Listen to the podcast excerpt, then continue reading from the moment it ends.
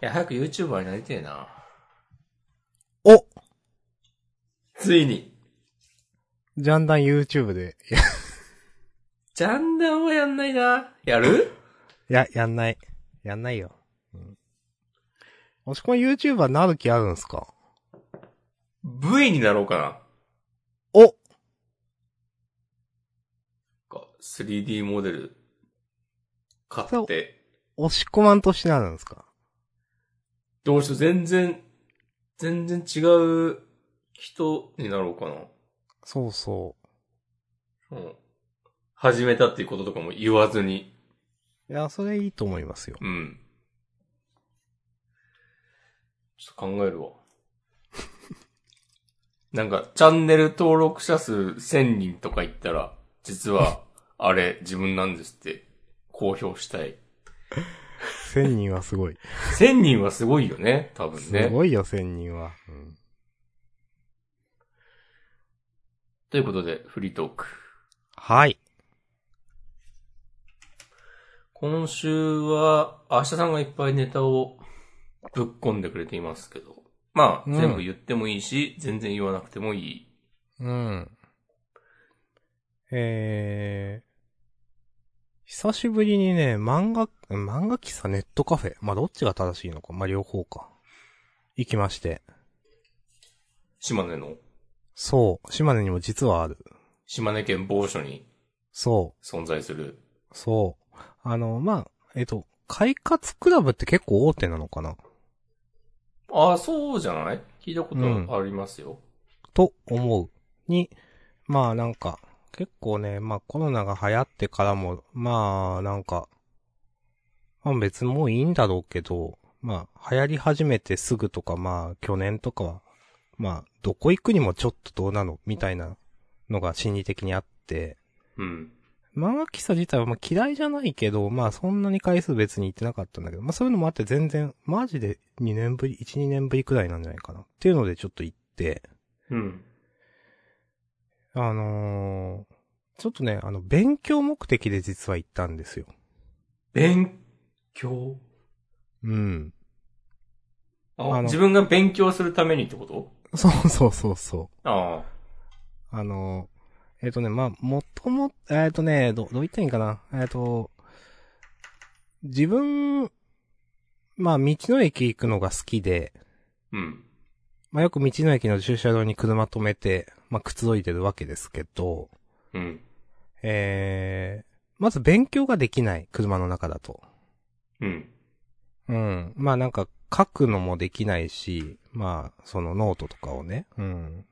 だし、まあ、あんまり正直そういうのを適した環境でもないなと思っていて、まあ、本を読んだりすることは車の中でまあよくあるんですけど、なかなか勉強ってなるとなって思っていて、で、うん。えっ、と、まああと、まあそのよく行く道の駅が、まあまあ山の中にあったり、まあ今後はっきり言って雪が降ったり路面の状態が悪くなるんで、うん。冬の間なんか休日とかの過ごし方考えないとなと思って、まあ、考えないとなっていうのも変なんだけど、まあ、それで、なんか喫茶店、例えばそういう勉強するにしても、なんか、うーん、するにしても、まあ、喫茶店とか、あの、まあ、漫画喫茶とか、ちょっと、どんなもんかな、久しぶりに行って、勉強とかどの程度自分がそこでできるかなと。まあ、自分の家ではっきり言って勉強できないんですよね、私は。うん。自分の部屋では。うん。で、まあ、久しぶりに行ったらね、それなりに楽しかったし、良かったです、というね。おおー。はい。よかった話でもあるか。そうそう。という明日さんの日常の話。お、明日さんの日常。はいジャンダンフリートークでね、一番需要があるのはね、明日さんの日常だからね。いや、そんなことないでしょ。 あとゲームについ て話す方が、あるよ。あ、本当えーじゃないゲームについてとい言えば、あの、お13騎兵防衛権、ああ、はい。スイッチ版が出るそうなんだ。なんうか、ん。タイムラインを賑わせていたあ気がする。それマジで知らなかった。まあ私はかなりやって楽しかったですね。えーっとね、あ、任天堂スイッチで2022年4月14日に発売決定。うん、うん、うん、うん。せっなかんかくだから、やってみようかな。うん。なんか、まあ、どうなんだろう。シナリオとかストーリーとかはかなり好き、好きだし、好きな人も多いと思うけど、うん。でもなんか、お女性の部位の人で途中でやめてんの見たことあって。 なるほど。なんかね、ちょっとそういうのもあって、まあ、進めづらいのもあるなとかね、ちょっと思っている。えー、その部位の人は、なんで辞めたかとか言ってたいやー、あんまり、なんか、気づいあんまたり覚えてなら、いけど、なん配か信しな今く後なはっ、た。うん。今後は一人でやりますとか言って。 あすげえ言葉選んでるって思った気がする。すごい。そうそ大人だ。う。うん。で、あで、それに対してなんか、あの後クリアしたのかなってツイートしてる人とかがいて、なんか、あー、してないんだろうなと思った。いいね。引きこもこもやね。うん、そう。まあ、えっ、と、まあ別にこのくらいは言ってもいいと思うけど、アドベンチャーパートと、まあアドベンチャー会話みたいなパートと、まああの、戦闘パート、シミュレー、戦闘シミュレーションみたいな、うん。があるんで、えっ、と、戦闘シミュレーションがもしかしたらなんか、好み焼かれるんかなとかね、女の人だったらなんかあんまり、あんまりと思うのかなとかね思いました。なるほど。うん。ゲーム慣れてないと難しかったりするんですかね。うーん。まあ、特にその、シミュレーション、せん、な、どういった、まあ、あんまり内容について、どういったじゃあ戦闘シミュレーションってどういうもんなんかって言わないけど、あんま、確かに女の人ってしない分野かもなと思っていて、荒れるで、そういうこと言うと。 これ荒れるかなまあ、しない人が多い印象はある。うーん。する人もいる。言葉を選んでみました。まあまあ、そうそ うそう。そそれを略すと、そうそうそうそうそそううそう。そう。明日のね、それを略した話し方をしてただけなんで、大丈夫です。いや叩かないでください。やめてください。やめて。絶対に叩かないでください。 やめろ笑ってモテます。はい。まあ、あの、はい私はおすすめするかな、一応。まあ、なんか、ムービー、あ、たい、えー、PSO はね、体験版あったんだよな、確か。どうなんだろうあんのかなスイッチとかって。スイッチってそもそも体験版ってあるうん。あるある。あるんだ。あんまやったことないわ。まあ、皆さんどうぞ。うん私は楽しかったです。一応なんかスイッチ版だけの新要素とかもあ、あるんだ。あるっぽい。はいはい。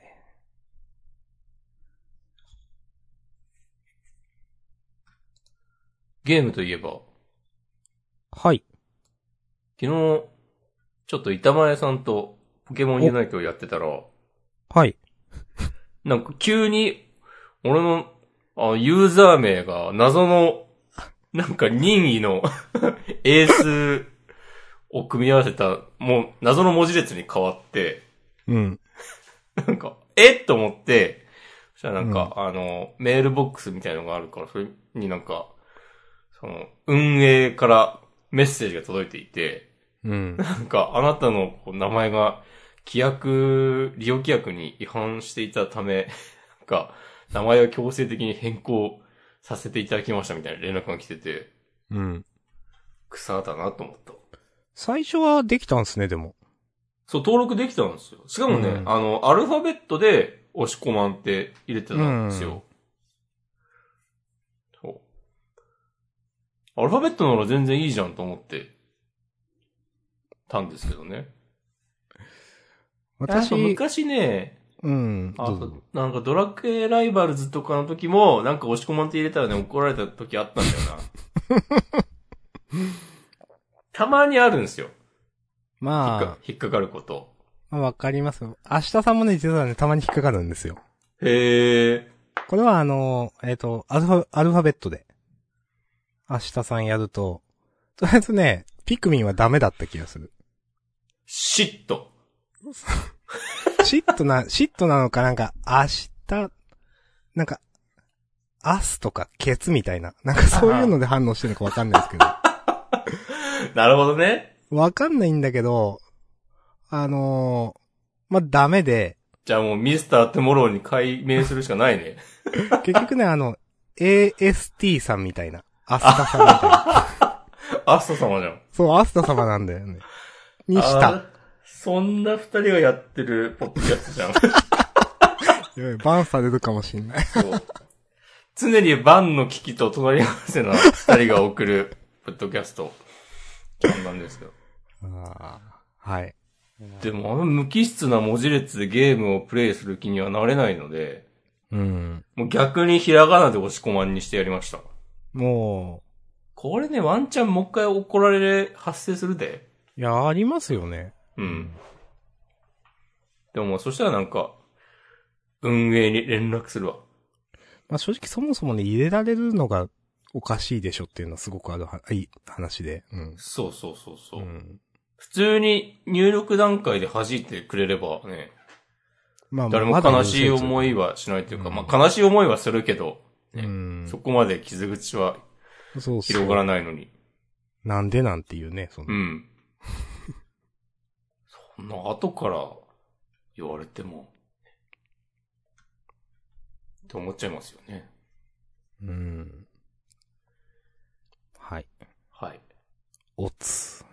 オツですわ。ゲーム、はいゲーム、なんかやったっけえ何もやってねえな。僕、この間、今朝だな。うん。ブラックフライデーで買い物しました。おー。まだ今日注文したから届いてないけ ど、モニターアームを買いました。おー。これはね、多分ね、いい買い物じゃないかと思っている。期待しています。私も、そのなんかモニター台みたいなのを買いましたね。お今その、こたつの、うん。こたつ台の上に、うん。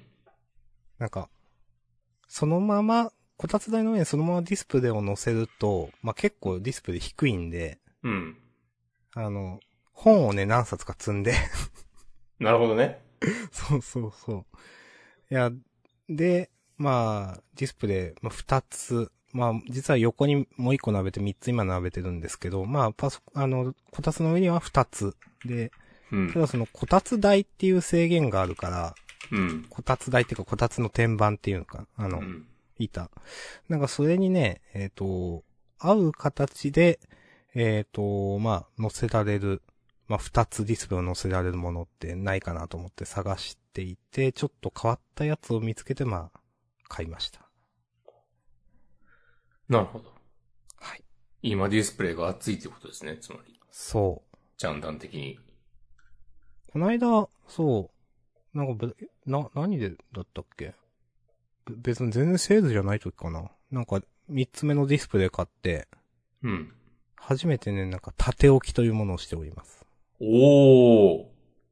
はい。とっておきでツイッター見てんのツイでもね、結構見づらいんだよな、た 縦いや置きの見ねづ、らいっしょ。うん。いい使い方が一切まだできてない。 縦置きをなんかいい感じに使えるのってなんかウェブサイトを作る人だけなんじゃないかって思ってるけど。縦置きね、何もね、表示させてないまであるんだよね、 結構。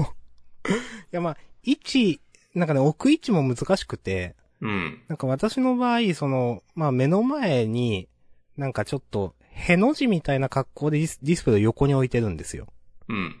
で、あの、それがまあメインの二つで、それに、えっ、と、加える形で、えっ、と、左斜め45度みたいなところに、うん。また本を7冊くらい積んで、ちょっと高めにして縦置きを置いてるっていう。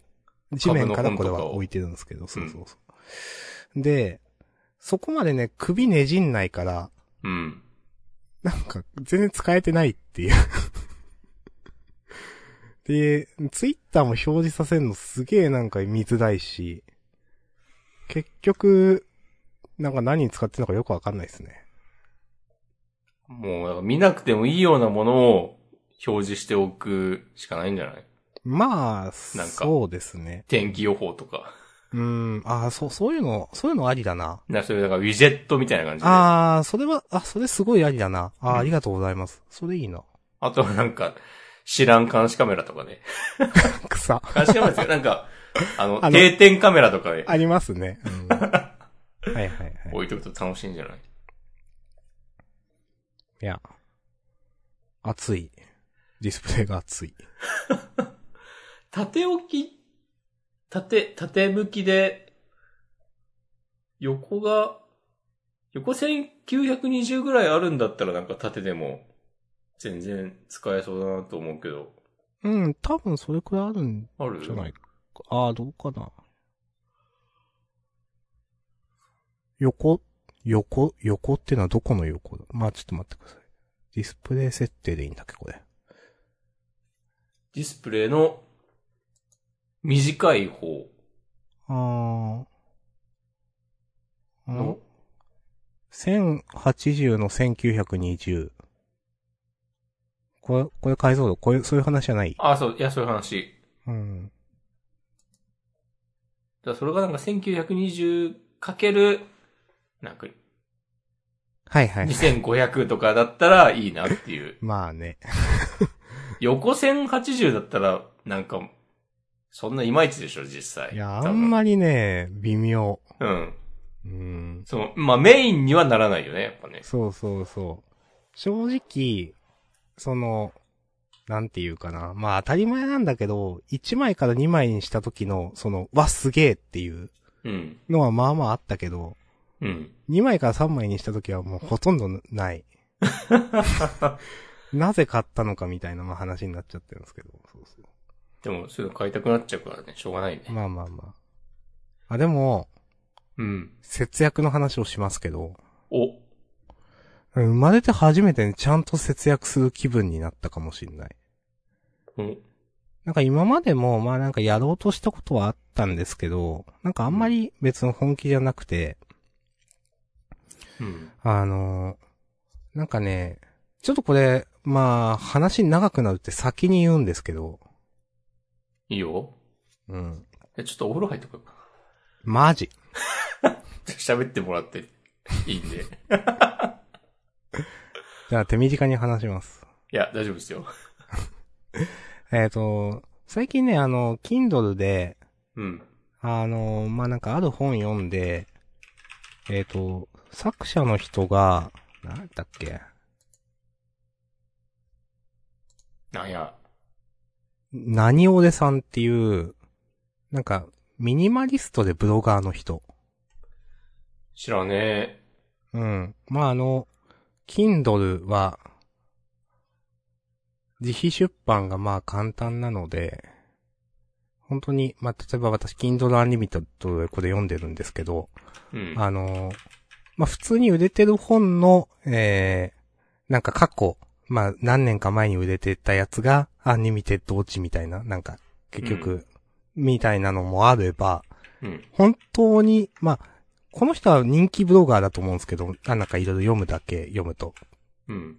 何百万 PV どうちゃらとか書いてあったんで、あ、そうなんだって、まあ、知らなかったんですけど、えー、みたいな人もいれば、全く無名の人もまあいるような、うん。場なんで、ちょっとまあ、まあまあなんですけど、この人がなんか、まあミニマリストの人で、なんか、Kindle で本なんか10冊くらい書いてるんですよね。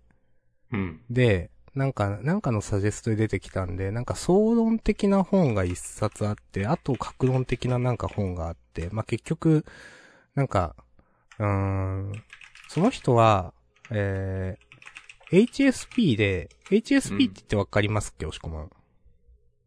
なんかそういうやつでしょ ?ADHD とかなんか、そういう系のやつっていう印象がありえまっすとけど。ね、なんか、HSP は、なんか病気とかじゃなくて、なんか性格って言われるんですけど、まあちょっと、人より敏感だとか、いろんなことに気づきやすいとか、それゆあえれ傷つきやすいみたいな。繊細さんでしょ、ああ、まあまあ、違そうういう言われ方を最近はしてんのかな。うんそういう言い方をして、なんか本があった気がして、それすげえ嫌だなって思った覚えがある。まあ、押し込まは嫌いそうだなと思って。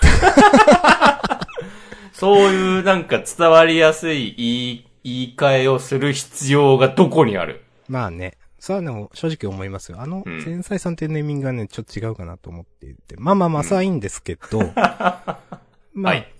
この人が、えなんか、もともと、なんか会社かなんかで辛くて、で、なんかその、まあ会社を辞めて生きていくための指南書みたいなのを、なんか、えっ、と、まあ、計10冊くらい、なんか総論的な本が1冊あって、えっ、と、それがなんか人生戦略術みたいな、まあなんかそういう、あーあ、そういうやつねっていうやつなんですけど、うん他になんか、それぞれ節約術とか、なんかうん、運動ミニマリスト的、なんか引っ越し術みたいなのもあったな、なんか。うん。のを10冊くらい書いてて、まあなんか、それをね、何冊か、なんかふーんと思って読んでたんですけど、これ、先に言うんですけど、あの、明日さんはこの人の、あ、この人のこと、書いた本好きなんだな、明日さんはこういう考え方なんだなってことはないので、結構読んでて、いや、それはどうかなって思うところがあって、うん。あのー全面的に例えば同意した上でこの話をしているわけじゃないんでって先に言います。はい。はい。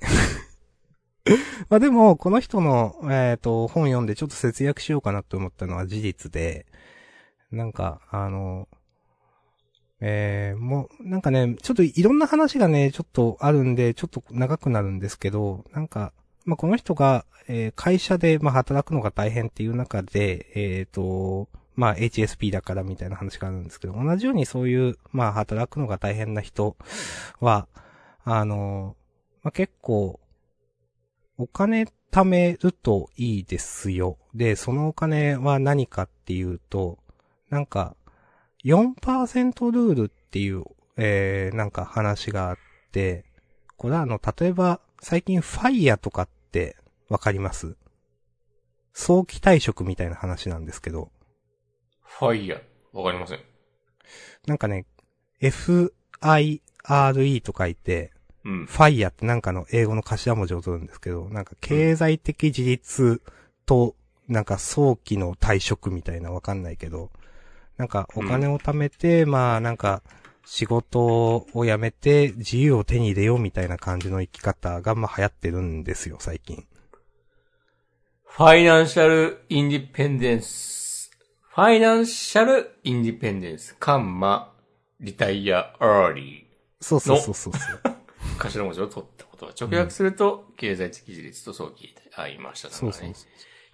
だからもうそういう生き方が流行っていて、で、この人はそれじゃないんだけど、でもそういうまあ方法論で、例えばその、えー、1500万とか2000万とか貯めれば、うん。なんかその4%ルールっていうなんか、えっ、と、実験というかなんか統計的ななんかあるらしくて、えー、年収、えっ、とね、自分の生活費が、えっ、と、の25倍の資産、つまり資産の4%が自分の生活費になるようにうん。すると、あのーまあ、破綻しないよとか大丈夫だよってすごくざっくり言うとそういう話なんですよ。うん、で、この4%ルールっていう言葉自体、結構いろんな、あの、ことを言ってる人がいて、あの、定かではないというか、なんか2、3、2通りくらい意味があるなって、なんかいろいろ見てて思ったんで、ここでは詳しく説明しないんですけど、例えば、まあ、この、えっ、と、人は、年間、年間とかね、月6万とか8万円で生活してるみたいですと。うん。で、まあ、年間に直すと、うーん、80万とかになるのかなで、80万、えーの、まあ25倍というか、まあその4%ルールに従うと2000万準備すればいいみたいな話になるわけなんですね。うん。で、それだけあると、まあ、仕事を辞めても、あのーまあ、利息で生きていける、または、えー年金が、えっ、と、もらえるまでは取り崩しながら生きていけるっていう、まあ、ざっくり言う試算ができるらしいです。うん。で、あのまあ、別にそれがあるから、えじゃあ仕事辞めてもいいよというわけじゃないけど、まあ、そういう、ここ、ことを、まあ、あのなんか、精神的な支えにするのは仕事辛い人いいんじゃないみたいな、まあ、話があって、うん。で、まあ自分は別に仕事今そんな辛くないし、別にいいんですけど、ああ、まあなるほどねってそこは読んでて思ったんですよ。うん。で、あとこの人がなんか書いてる、えー、なんかね、節約術の本に、なんか、ミニマリストの、まあ人の考え方、えっ、と、あとこの人はね、なんか、まあ、そもそも、ミニマリストって、なぜ、そんなものがないのかとか、もうまあ、欲がないというか、あのーそれって、そもそも本当に自分が欲しいものだけをなんか必要な生活をしてたら、そんなにお金って使わなくないみたいな多分話があって、その人的には。うん。うん。で、その、まあ、多分、いろんな物欲に支配された生活だとか、まあそういうのを、本当にそうやって好きなのみたいな話がまあ結構続くんですけど、うん。で、まあその人的には、あの、まあそうやって、えっ、とね、節約の話だったな。本当に、例えば、お金っていうのは、まあ何か不便なものを、えー不便じゃなくすためにまあお金を使ってるみたいな。まあそれはわかるんですけど、まあそれをまあ自分で別にやったらいいんじゃないみたいな。まあその不便じゃなくなるっていうことは、まあ時間を、その、まあせ、えー時間を、まあ省くというか少ない時間でできるとか、利便性を取るみたいなことなんですけど、まあそれを自分で、例えば、まあ何か物を、棚を作る、買うんじゃなくて自分で作るとか、えっ、と、駅と駅の間を歩くとか、まあそうすることで、したらいいんじゃないと。で、だって、その、節約した時間でやることってどうせ YouTube 見るとかでしょみたいなまあ話をがあって。で、別にそこはなんか別に自分はまあそんなにピンときてないんですけど、だからその人のミニマリスト的なそのものの選び方っていうのがまあそもそもなんか節約とか言うと、例えば格安シムにしてとか、なんか無理してやりくりするみたいななんか、節約する上でストレス溜まったら、それってどうしようもなくて、そんなことをする必要はなくて、えっ、と、ミニマリスト的に言うと、なんか、あのーなんていうかな。まあ、本当に必要なものはそんなにいらないし、そもそも本当に必要なものだけしかいらないというか、例えば、なんか人が普通、なんか、家賃、あーえっとね、住住む部屋とかを決めるときとかに、なんか普通の人は、その人が言うにはね、普通の人は、本当はこれくらいいい家に住みたいんだけど、そこまでには住めないから、ちょっと低いところで妥協するみたいな決め方をするんだけど、まあ、でも、それって実はそんなに妥協になってないよね、みたいな。金銭的には。でも、まあ、ミニマリストっていうか、まあ、その人は、なんか元から下からスタートしていって、最低限自分が住めるところというか、なんか、あのー安いところの最低限を、まず、どこなのかっていうのを決めていくから、なんか生活費が少なくなるんだね、みたいな話があって。なんか、例えばその、自分、ちょっとその気があるんですよね。安いものを買うのが好きな傾向があるんで、うんスマホでも何でも、うん。で、まあなんかちょっとなんか考え方似てんなと思って、なんか、そういう話があったりとか、あと、なんかね、ちょっと当、私が全く別でやってる、もうこれは株の話になるんですけど、ちょっとやり方変えないといけないなって思ったことがあって、まあこの間ちょっと株いろいろ荒れてたんですけど、まあなんかこのまま株を続けるにしても、あのーまあ別の方法でやるか、いやそもそも、まあ実際株で儲けるよりも節約して、お金を浮かす方が絶対楽だっていうのも、まあ知ってるっていうか気づいていることなんですよ。で、なるほどそういう中で、そのさっきの人の本を読んで、まあなんか別にそこまで、なんかミニマリスト的な生き方は正直そんなに、まあ本読んでても、いやそれはどうなんて思うところもあったから、あれなんだけど。うんでもなんか節約して、なんかちょっと、真面目に資産を築くことを少しは考えてもいいのかな、とちょっと思って、うん。なんかね、初めて、節約、まあ、マネーフォワードでも前、いや、使ってると二重計上されることがあって嫌なんですみたいな話をした ことがあると思うんですけど。はい、はい、はい。うん。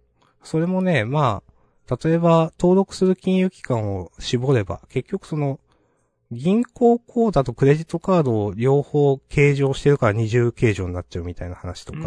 うんまあそれをなんか、今までは銀行口座を登録して、なんか資産総額を出すようにしてたんですけど、家計簿的な使い方にしようと思って、なんか銀行口座やめてクレジットカードだけを登録したりとか、うん。なんかね、まあそういうことをね、なんか真面目にやろうかなと思って、今、なんか自分の給料と最低限、月々になんかかかっているものをね、今日洗い出したりしていたっていうことがありました。おっつはい。ミニマリストの人ってさ、うん。ミニマリストっていう概念がなくてもミニマリストやってんのかなあー。まあでも昔からそういう人がいるか。まあ、いると思います。うんまあ、この人は結構、もうこの人はやってそうかなと思った。実際6万円や8万円で生活するのは、うん。その肩書きがあるからないからだけじゃ続かないでしょって思うんで、なるほどね。本当にそういう生活をできる人じゃない限り。うん。うん。なまあ、んか、基本俺はちょっと中指立てていきたいけどね。いやね、実際ね、自分もね、ちょっとどうかなと思うところはあって、うん。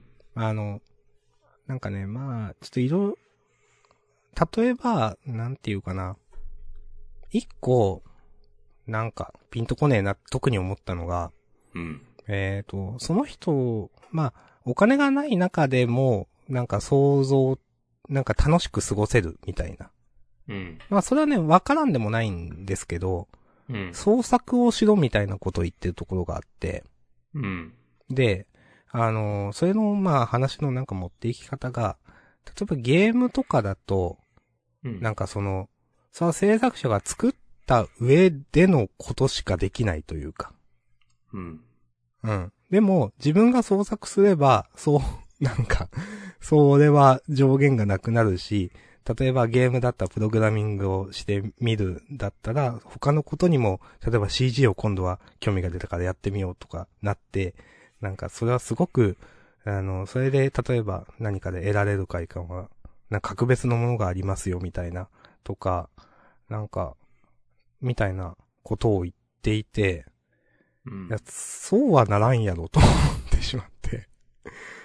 なんか消費型の人が、なんていうかな、そんな簡単に創作の方にはならないというか、この人創作したことあるのかなって若干ちょっと思ってし まって、なんか、すごい、なん、なん、まあその人本書いてるから実際こうやって Kindle の、まあそれも何かしらしてるのかもですけど、なんか消費型の人を舐めないでほしいなとかちょっと思ったりなんかして。あ、その怒り方受けんな。でもなんか、なんかね、いや、そう、うん、まあ、うん、とかね、まあまあ、まあ、わからんでもないかなと思うところもあるけど、まあ実際なんかね、ちょっといい、まあ言ってることわかるなと思ったのは、まあその、例えば、お金を使わないみたいな、その不便を買うみたいな、うん。なんまあ、それはね、例えばなんか、あの、まあ、私も、なんていうかな、今まで逆に、不便を金で解決することをモットーにしていた節があるんですよ、私は。あ、なんかわかるわ。タイヤ交換めんどくさいから、自分でできるかもしれないけど、車屋に行くという。うん。家にはできる器具があるんですよ。で、実際父親もそれでやってると自分で。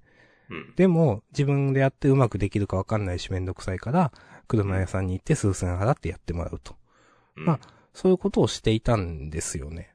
で、なんか、まあ、でも、まあ、それを自分でやるようになれば、まあ、お金が浮くしっていうのは、まあ、当たり前なんですけど、なんかそれで、例えば、じゃあそれで自分ができることが増えるのはちょっといいなと思ったんですよ。うん。それをやる押し込まんこみとたいでな。こと言ってんじゃん誰ん。押し込まんみたいなこと言ってんじゃん。そう、そうか。ようこそ。とか、まあ、 うん。うん、ただ単にそのめんど、なんかね、節約のためだけにそれを自分でやるっていう観点からは、いや、それはめんどくさすぎるだろうと思うんですけど。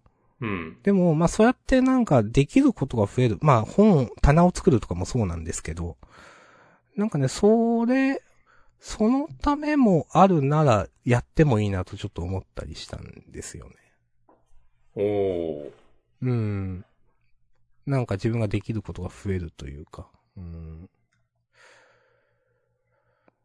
いいまあ、であす。と、実際なんか節約はね、なんか、まあ本当にその、例えば好きなものとか、本当にその人に必要なものみたいな話があった時に、まあ実際、スチームでゲーム積みまくってるしなと思って、うん。ちょっと買うのやめようって、 なんか思ったりもしたんで、まあ、ほんと、まあ、その、何かを、アマゾンとかもね、何か本とかを買うことをストレス解消にしていた節もあるから、なんか、そのす、買うのがなくなって、なんかさっき言った新しいことができるようになるとか、節約ができるとか、別のところで何かその、自分が得られるものがあれば、その買うことを、買わないことで生じるストレスというか、うん解消できないストレスがなんか帳尻合うかもしれないなとも思っていて。まあなんかそういうのもあって、まあちょっと節約家はなんか、まあやってみようかなってね、なんか人生で初めて思った気がする、今回。おー。うん。考えるね。いや、なんか、うん。まあ考えるっていうか言語化したらそうなりましたね、なんうんか。。思ったこと。なんか嫌な言い方をするとさ、なんか、うんその、なんかやってみるっていうこと自体は、うんす。ごくいい、いいことだと思うんだけど、うん。それもなんかこう、対価を求めてみたいな感じなのかっていう。なんかなんだろうな。ただ純粋にはいはいはい。なんかやってみるっていうようなとは、ちょっと違うのかなとか、まあ全然それでもいいとは思うんだけど、う。うんん。多分ね、自分がね、それができないんだなと思った。それはね、明日さんはそういう人だなという感じはね、まあある。うん、めんどくさいもんはめんどくさいって、ね、なるから。うん。あとね、まあまあまあね、どっちにしろね、それでうんなんかやってみて、そうそうそうそう何かが。ね、広がれば、うん。得るものがあれば。あとね、なんかできるかもしんないと思ってるのが、うん。なんか、あのーもう一個ね、ゲーミフィケーションってあげてるんですけど、私。お、俺はあんま好きじゃないよ、ゲーミフィケーション。あ、押し込まんそうなんですかあいや、なんかわかんない。ダサいゲーミフィケーション多いと思う。あー。ゲ、なんかね、いや、ゲーミフィケーションってあげたはいいけど、そんなになんかゲーミフィケーションの話をこれからするわけじゃなくて、あ、なんかね、アスケンやってて、うん。あの、まあ、アスケンの話ってしましたっけ私やんだんで。前にダイエットの話をしたしたか時に、あアスケン使ってるっていうこととかを言ってたんじゃあ、ない、はいはい。うんだからね、結局、まああれは、無料プランと有料プランがあって、まあうん毎日の、えっ、と、食生活を入力して、えー、みたいなやつなんですけど、有料プランにすると結構細かい、その、えっ、と、なんていうかな、人が1日に取る栄養素のグラフっていうのがまあ出るんですよね。うん。えっ、と、取るべき目標に対して減っているものみたいな。うん。で、まああの、細かいビタミンとかは自分そんな気にしてないんですけど、なんかカロリーになるもの、なんか糖質、タンパク質、あとなんだっけ、脂質か。うん。の3つが結局カロリーになるんですけど、まあ、このあたりの、えっ、と、まあ、比率や、えっ、と、どこれだけ取っていいよっていうのを、なんかね、うんやっぱね、合わせようとするんですよ、適正値に、自分が。うん。で、例えば、いや、腹減ったなーって夜思って、で、今日はこれカロリー的にまだ余裕があるから、脂質が余裕があるから脂質のあるものを食べようとか思うんですよ。うん、うん、うん。で、やっぱね、自分がね、何かしらそれをね、なんか、いや、それを超えると、あ、まずいなと思って、なんか自制心が効くし、結構そのゲーミフィケーションというかそういった考え方自体はありだなと思っていて、うん。で、まあ、今回それもあってなんかね、さっきマネーフォワードで家計簿みたいなことを回言ったんですけど、それもね、ちゃんとするの、生まれて初めてなんですけど、多分、ちゃんと家計簿をするのって。うん。まあでも、ちゃんとそのグラフとか、グラフというかまあ差し引きを、今月あとこれだけだよってやってくれたらね、なんかできるような気がしていて、自分うのん。アスケンでの経験上。ああもう、世の中もっとこういうことしてくれって思ってます。ああ、世の中はそういう感じになってんじゃないなってんのかな多分いろんなことが。なってる気がする。そういうベンチャー企業とかいっぱいある気がする。うん、なんか、うん。まあ、前にも話したけど、うん。なんかでもね、例えばじゃあ、A、まあさっき押し込まんがなんか、ダッセーな、何って言ったっけなんか で、そういうゲーミフィケーションを利用した、なんか、うん。なんていうかな、学習アプリみたいな、うんたまにやるんですけど、うん。あんまりなと思うことが結構多かったりして、うん。 任天堂とかに作ってほしいなってね、よく思う。そうね。うん。へえ、なんか、いいですね。明日さんの第2章始まるんじゃないですか。なんか私らしからぬ話でしょ。うん。自分でもそう思うもん。これから、どんどん寒くなって、え詐欺込みがちなうん。タイミングで、なんかもう、希望しかないみたいな感じじゃないですか。まあでも3ヶ月後わかんないですかね、これ。 3ヶ月持ったら大したもんよ。いやもうジャンダンでもね、まあ言いましたけどね、数ヶ月後の自分はね、全く別のことを言ってますから。うん。数ヶ月前の自分が全く違うことを言っているように。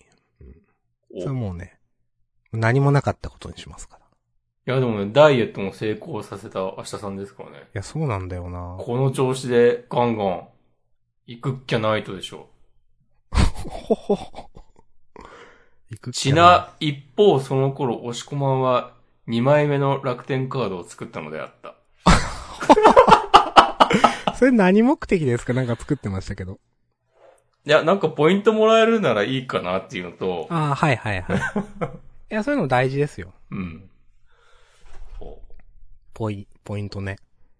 あと多分明日、うん。あの、前に、あの、ネット開通までのつなぎで契約した楽天モバイル、うん。契約、ありがとうキャンペーン的なやつでなんか5000ポイント入るらしい。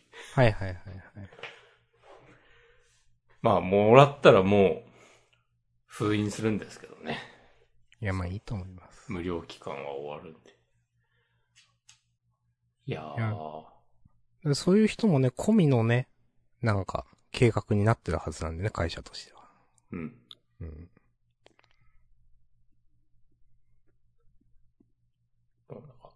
まいにしえ。のヤフーが、うんあの駅前でルーターを配りまくってた頃から変わらない。まあ、別の会社ではありますけど。私ね聞いたことあるな、それ。あそうとなんりだあ。とりあえず、こう、なんか、ただでもばらまいて、利用者増やすっていう。うーん。まあ、なんか、孫さんはよくやってるイメージある。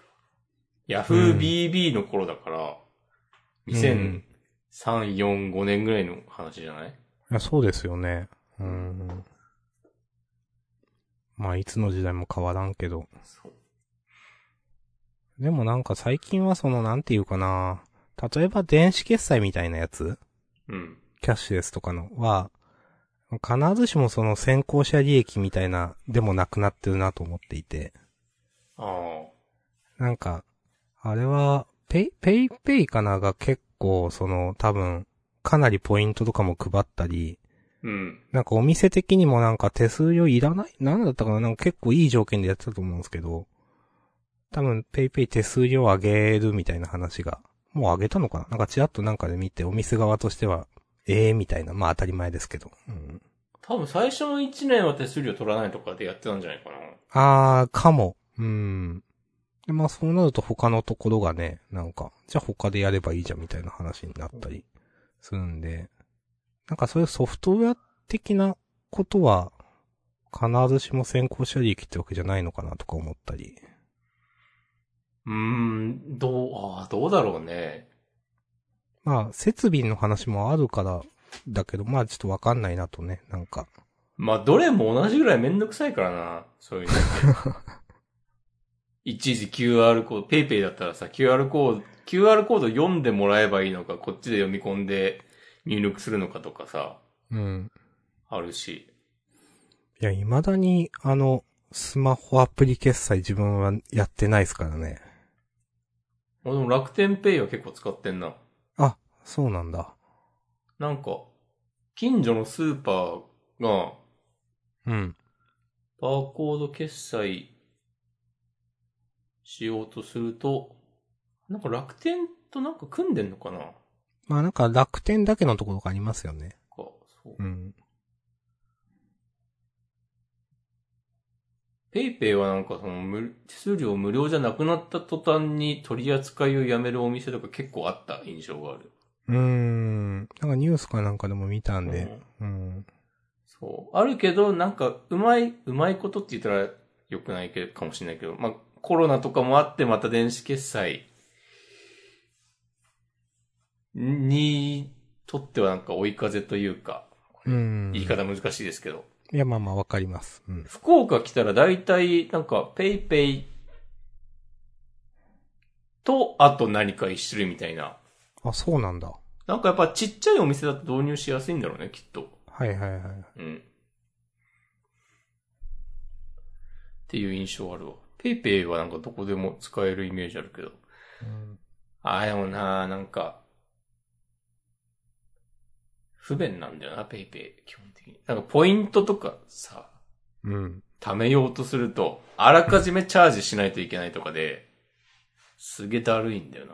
うーん。しかもなんか、なんかき銀行口座とクレジットカード登録できるんだけど、うん。口座からチャージするのがなんか一番一般的な使い方なのかな。うん。で、なんかこう、カードから、カード登録して、うん、で、なんか自動的に、その残高チャージとかじゃなくて、そのカー、ペイペイを経由してカードで支払うみたいなのできるんだけど、うん。なんかそれやる と、普通のカードで登録しても別にポイントたまんなくて、うーん。で、なんかあの、ヤフーのクレジットカード登録すると、うん。なんか、ポイント、ペイペイのポイントも貯まるようになると か、なんかあるんですよ。はいはいはい。その、チャージ、チャージしたお金経由の支払いと、その、うん、その他のクレジットカードなど使った時の。を経由しての支払いでなんか選ばされ て、だからその、チャージした時の会計で得たポイントを、その他のクレジットカードでの支払いに当てることもできないんで、確か。うーん。すげえ嫌だなって、思ってういる。ん。微妙ですね。うん。別に便利だから使うとかではないね。うん。その、まあ、前、なんか、多分ペイペイの、なんかアプリが何をやっても開けないようになって、うん。いや、いやいやいやってなったことをジャンダーで言った気がするんだけど、なんか。うん。二段階認証とかで、うん。なんか、えー SMS か、に、メスなんか、来て、それを、開かないとそれが見えないから、通知だけだと確か見えなくて、そっちを開いて PayPay 立ち上げると、PayPay が元の画面に戻ってて、永遠にそのループするみたいな話があって、 おいおいってなったことがあって、なんかそういう話を確かにジャンルにしたんだけど、なんか、やっぱね、めんどくさいですよね。その、まあまあ、ポイントみたいな、還元みたいな好きな私が使ってないもんなって思う、うんペイペイ。うん。結局ね、私は ID オンリーですね。なるほど。うん、あの、スマホで、そう、スマホを、その、なん、あの、これ言ったっけ賞味のスマホに少し前にして、まあ、それが、あのーな、お財布携帯機能か。フェリカとか言うんですっけちょっと、あれが入ってて、あすげえ便利だなと、まあ、もうそれしか使ってないです。はい。まあ、そう。なんかキャッシュレス化した、ほとんどキャッシュレスで払ってるから、それもあって、なんかマネーフォワードとかも、連携もできるなと思ったんだよな、そういえば。まあ、と言いつつまだ、近所のね、現金のみですみたいなドラッグストアも使ってるけど、安いから。うん。なるほど。ああ、それも、もともとさ、ジャパンネット銀行が、ペイペイ銀行に名前変わるのが嫌すぎて、 あそれで楽天に変えたんだったな、確か。なんか今、ペイペイのアプリ眺めてたら、その、ペイペイ銀行に、をなんか、の口座を登録するとお得みたいなのが出てて、はいはいはい。うるせえ。やでしょ、ペイペイ銀、まあ、楽天銀行も、諸説あるけど、あ、あの、まどっちが嫌かっつったらペイペイ銀行の方が嫌かまなあ、と。ペイペイ銀行のは嫌でしょう。さすがにうん。嫌だったんですわ、私は。うん。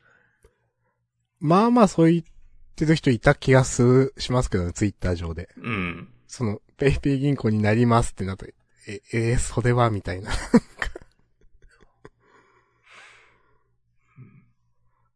なんか、こういう、その電子決済系のアプリとか仕組みってもう、もうどんどんポイントが渋くなるよね。うーん。まあね。仕方ないのかもしんないけど。俺ちょっと前まで、あの、キャッシュを使ってたけど、まあ、はいはいはいはい。まあカードの番号とか一元化できるのも便利だなといううん。あれもなんかね、こう、なんか毎年毎年、なんかね、しょぼくなってんだよな。だいぶ悪くなったでしょ、あれ。うん。なんか、悪くなるたびにトレンドとかに上がって、ああ、また悪くなったんだとか、なんかね思ってそうたそ気うそがうすそうる。そう。で、なんか謎の、こう仕組みが増えたりとかして、うん。もう知らねえと思って、それもなんか楽天のカードを作るときとかに、もう全部、そっちにね、移行した。うん。うん。まあ、わかります。そんなに、こう、ポイントとか、ポイント目指して、こう、いろいろやるタイプの人間ではないし、楽天だって全然嫌いだけど、楽天の、前も言ったかもしれないけど、あの、ポイントを運用するっていう概念すげえ面白いなって思ってる。ああ。なん、なんかさ、エントリーして当たると、なんか、倍になりますみたいなのとかさ、うん。なんかそういうちょっとゲームっぽいアプリとかもあるじゃないありますよ。うん。そう。俺一回入れてみたけど、 なんかめんどくさすぎて消した。うんやんねえと思って。いわゆるポイ活という、それそれ。うん、私も、いね一回くらい入れたことあるけど、基本めんどくせえってなるんで、うん。なんか、新規で例えば楽天カードとか作るのに結構なお金がもらえたりするんですよ。まあお金というかポイントか。うん。だからそういう時は使いますけど、 うん、ちまちまアンケート書いてとか、動画 CM 見て1ポイントとか言われても、いやいやいやってな。うん。いやあれやばいよね。うん。あの、まあ、ちょっと話、スムーズに次の、あの、歩数のポイントアプリの話をするんですけど、おー。最近ね、まあ、あ、そういうのもあるのかってなって、まあ、ピクミンで歩いてるから、なんかそういう歩数に応じてポイントをもらえるという。うん。で、あのーなんか、まあ、そのポイントで、まあ、アマゾンギフト券とかと交換できるという。うん。でね、まあ、あのーなんていうかな。まあ、ポイントやっぱまあ、もちろん当たり前に無料でやってるから、まあ渋いんですよね、当たり前だけど。うん。うん。なんか、ね、まあ、年間毎日例えば1万とか歩いて年間2000円とかもらえたらいい方かなみたいな。2、3000。まあ、2、3000多く取るか少ないと取るかって話なんですけど。まあ、でもね、なんかその、まあ、歩いてる途中なら別に動画見ても CM くらい見てもいいかなって思ったり、なんかあと、まあ、そのポイントもね、ちょっと、なんか、なんていうかな。最初はゲーミフィケーション的に歩くことのモチベーションにならないかと思ってそのアプリ入れてたんですけど、あまりにもポイントが渋くてやる気にならなかったっていうのと、なんかね、うんもう一個、なんか二つ入れて、一つはあまりにも渋くて微妙って思ってて、もう一個はなんか、そのポイントで、ギフト券とかに変えるんじゃなくて、検証ができるみたいな。うん。で、なんか、ペットボトル、なんかお茶5本セットみたいなのが当たりますみたいな。とか、なんか、美容のためのなんとか当たりますみたいな。なんかね、それは、なんか、まあ、外れしか今んとこ10回とか引いて出てないんだけど、なんか、まだ、なんかこれだけ歩いて数ポイント、なん、こ10円かとか、5円かとか思うよりもは、なんか救いがあるというか、やって、やってる気になります。おー。 まあ なるほそれも やめるかもしんないけど。ど。やめた方がいいよ、それは。うん。まあそういうのもやってますね。うまあ、んやめる可能性高いな。うん、まあ、や、やってみるのはね、 そうそうそ悪いことじゃないから。う、うん。まあでも最近は何でもそういうなんか、まあ情報を収集するためなんでしょうけど、いろいろありますね。なんか少し前はなんか、レシートアップロードしたらお金がもらえるみたいなのあったりしたと思うんですけど。ああ、それこそ楽天もやってないそれ。あ、やってるんですか、それ。やってた気がする。えなんかもうそこまで来ると、 もう一切そういうの隠すつもりとかないんだなって、ちょっと笑っちゃうけどね。ー、はいはい はい。その、個人情報をまあまあまあね、その、個人に紐づくような扱い方はしないにしても。うんまあうんそうそう、わかります。マジでもう、なんていうか、建前とかねえんだなって。もうなんかコンビニのさ、あの、レジのところ、レシートいらない方はこちらとか回ってさ、 もらえばいいっていう。なんかそこでね、 それこそセブンイレブンになんか100円とか払って、ね、回収した方がめっちゃなんか、データとして有用なんじゃない知らんけど。まあでも、その人が何十代で年収がいくらでとかも入れるんですかね、ああいうのって。あー。そういう属性の人が買っているものみたいな。多う分。ん。うん。まあ楽天だったら入れなくてももう別のとこから分かってるからうね。ん。それこそ僕なんかもう講座とかもね、あるんで、もう全部握られてますよ。 もう、三木谷に尻の毛までね、むしられてると言ってもね、過言ではない。あこれは過言ですね。あ。かご、草。あいや、でも過言ではないだろあ。あでう。も、最終的には。自分はそういうね、なんかデータを収集されるみたいなののね、うん。なんか忌避感、嫌な感情一切なくてね、うん。もう、好きに使ってくれと思う。なんか。あ、まあ俺もあんまないな。今、ちょっと面白半分で言ってみたけど。別に。まあよく、うん。なんか中華スマホは何らかの情報を送信しているみたいな。うん。いや、Google もそうやろみたいな、なんか。うん。もう勝手に使ってくれって。そのためになんか、スマホが安いんだったらそれでいいわと思ってます。はい。いや、わかりますよ。もうなんか、ソフトウェアのなんか、クラッシュレポートを送信してもいいですかみたいなやつ。うん。結構普通に入ってやる。いや、しますね。うん。うん。それでなんか、こう、より良い製品になるのなら、うん。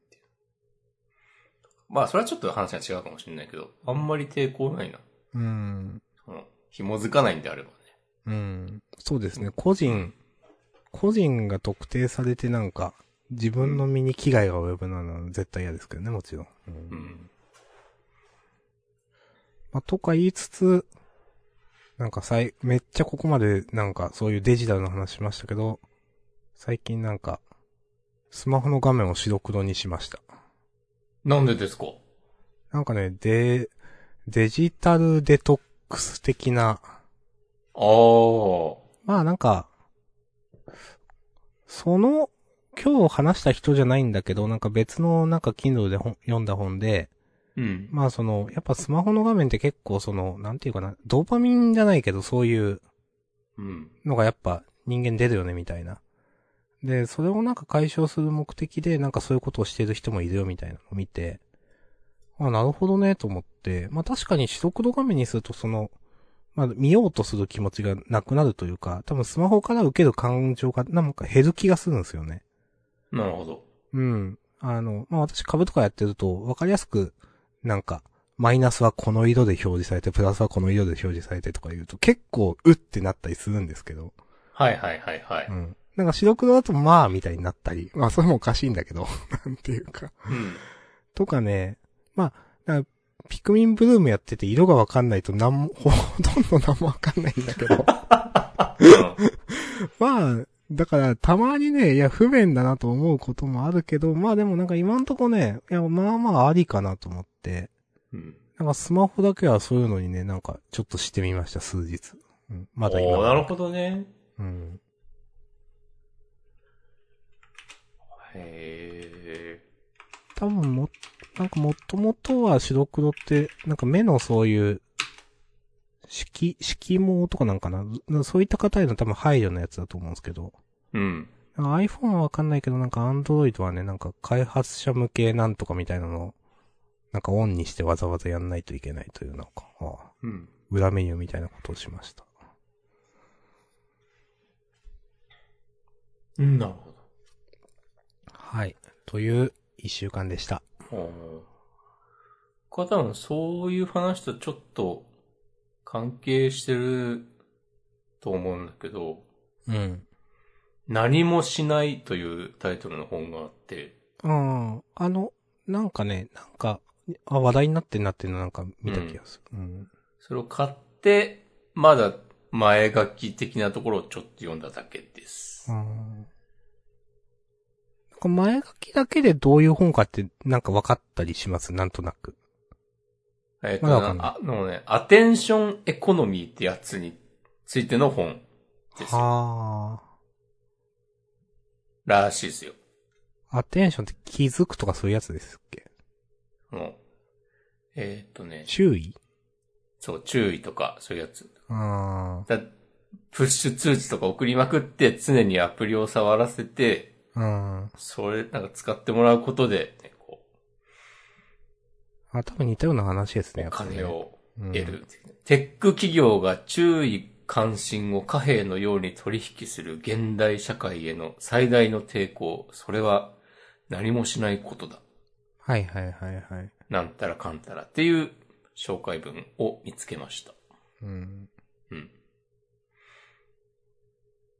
いやまあそう。やっぱまあなんか、スマホの見過ぎ、やっぱそういろんな、やっぱ欲、欲、物欲とかもね、喚起するようなので、まあ、それもあって白黒にしたのもまああるんだよな、なんか。まあ確かにね、実際やってみてなんか受ける何かは減った気がする、なんか。うん。うん。へえ。あ、そういう本なんだ、あれ。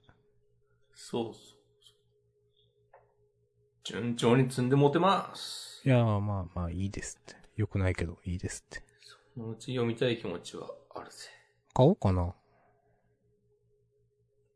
俺が読んでから買って。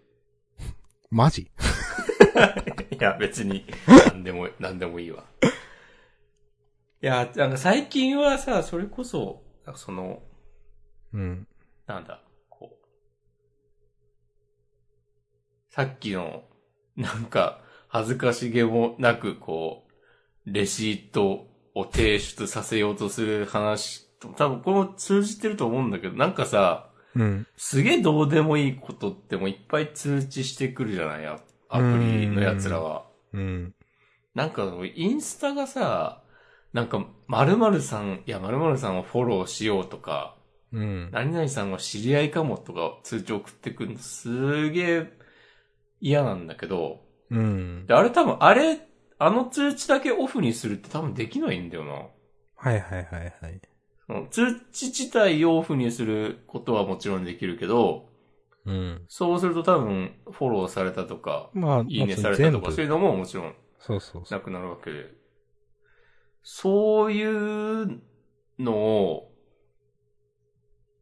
なんかこう、握られてんのは、まあ、しょうがないんだけど、そのサービスを使ってる以上。いやでも、ほんとなんなんだよ。何がメタだよ。つ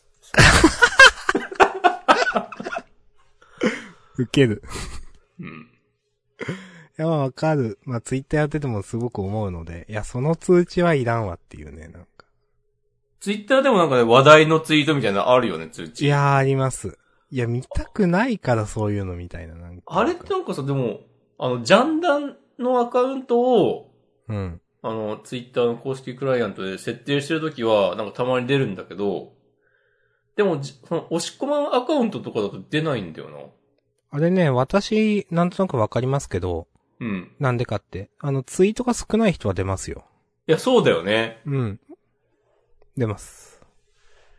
そう、その感じとか、マジ、ね。マジイービルですよ。まあ、嫌ですよね。うん。まあ、ツイッターはほんとなんか、悪くなってる気がするな。まあ、それもだし、他にもなんか、いや、これ前より悪くなってんじゃんみたいなのがたくさんある、はっきりう言って。ん。いなんや、か、アップルが、数年、もっと前かな。結構前から、うん。あの、アップル製品はなんか、あなたの個人情報を吸い上げませんみたいなへえ。そう。なんかよく言ってるんだよね、その、うんうんなんかあい、新製品が出る時とか、ウェブサービスの障害の時とかかな、その、Siri で話したことはなんか他のことに使えませんよとか、うん。うん。なんか、その、アップ、アップストアでなんかアプリか買うにしても、その、なんか個人情報を、なんか、そもそもこれだけ使いますとか、うんうん。これ、はいはいこの情報は持ってかないみたいなとか、結構細かく出るじゃない。うん。で、あれ、Google Play Store とかも後からそういう感じにしたと思うんだけど、うん Apple が、の方が多分早くて、うーん。で、それはもう、その Google が、その、ユーザーの個人情報で金儲けしてることへの、 対抗というかね、そう。はいはいはいはい。別のやり方でやってますよっていう話だと思うんだけど、なんかそれ最初別にそんなにピンと来てないとこもあったんだけど、うん。なんか、世の中が、そう、あんまりにもそっちの方向に行ってるから、そういう点でアップル、ちょっとね、再評価の流れが私の中であります。ほんと完全にそういう、ななんか、社会になりましたね。うん。うん。もうなんか、まあ雰囲気だけで言うけど、もう完全になんかそれの何が悪いのって いうのが、うんうんなんかこう、一番メジャーな、こう、意見になっている気がする、もはや。うん。うーん。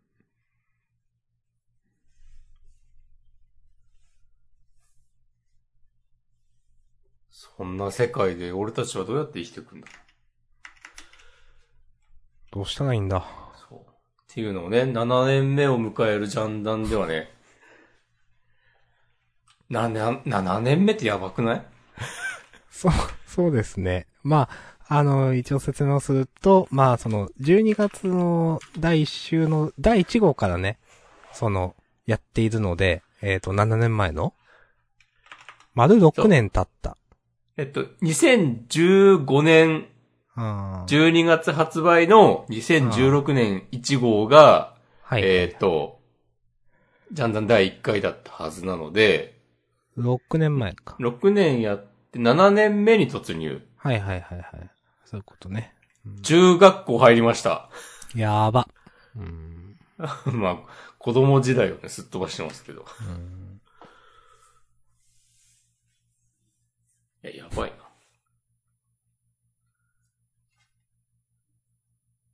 今年の優勝回数ランキングとかも途中まで計算してたけど、やんなくなっちゃったあな。もうやりません。今年はあ。。え、いいです。そこまで盛り上がんないし、やんないです。草。そっか、そういう企画もあったな、一応。ありましたよ。うんやった感を出すためにやってた。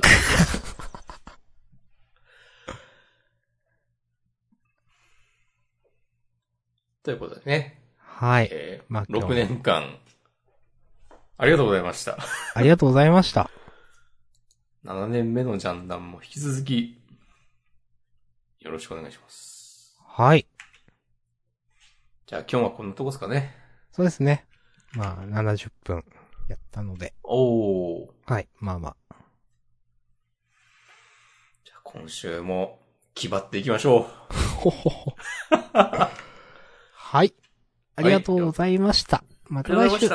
はい、おやすみなさい。はい、さよなら。